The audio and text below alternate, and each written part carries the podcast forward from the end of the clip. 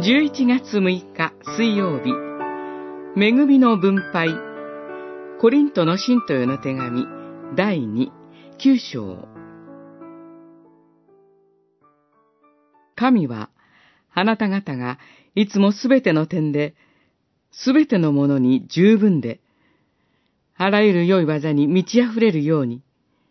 あらゆる恵みをあなた方に満ち溢れさせることがおできになります。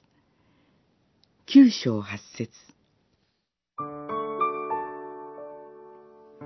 九章も八章同様、貧しいエルサレム教会のための献金を訴えています。とりわけ捧げるものと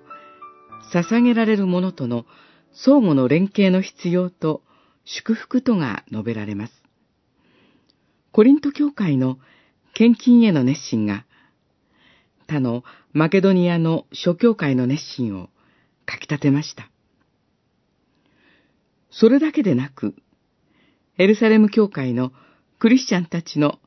違法人教会のための祈りや感謝を増し加えることになって、キリスト教会全体の一致の絆が深められたことをパウロは心から感謝しています。私たち平和の君伝道所は多くの援助を仲介から受けています。小さな群れゆえに、それがなければ教会としての働きを維持していくことはできません。礼拝にしろ、伝道の働きにしろ、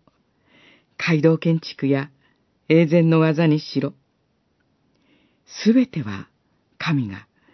それらの必要の一切を備え、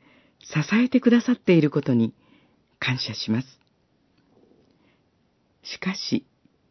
小さな群れも神様に感謝して捧げる喜びが与えられています。愛と事前の捧げ物をすることができる。事実、している。その祈りを絶えず強くされます。使え、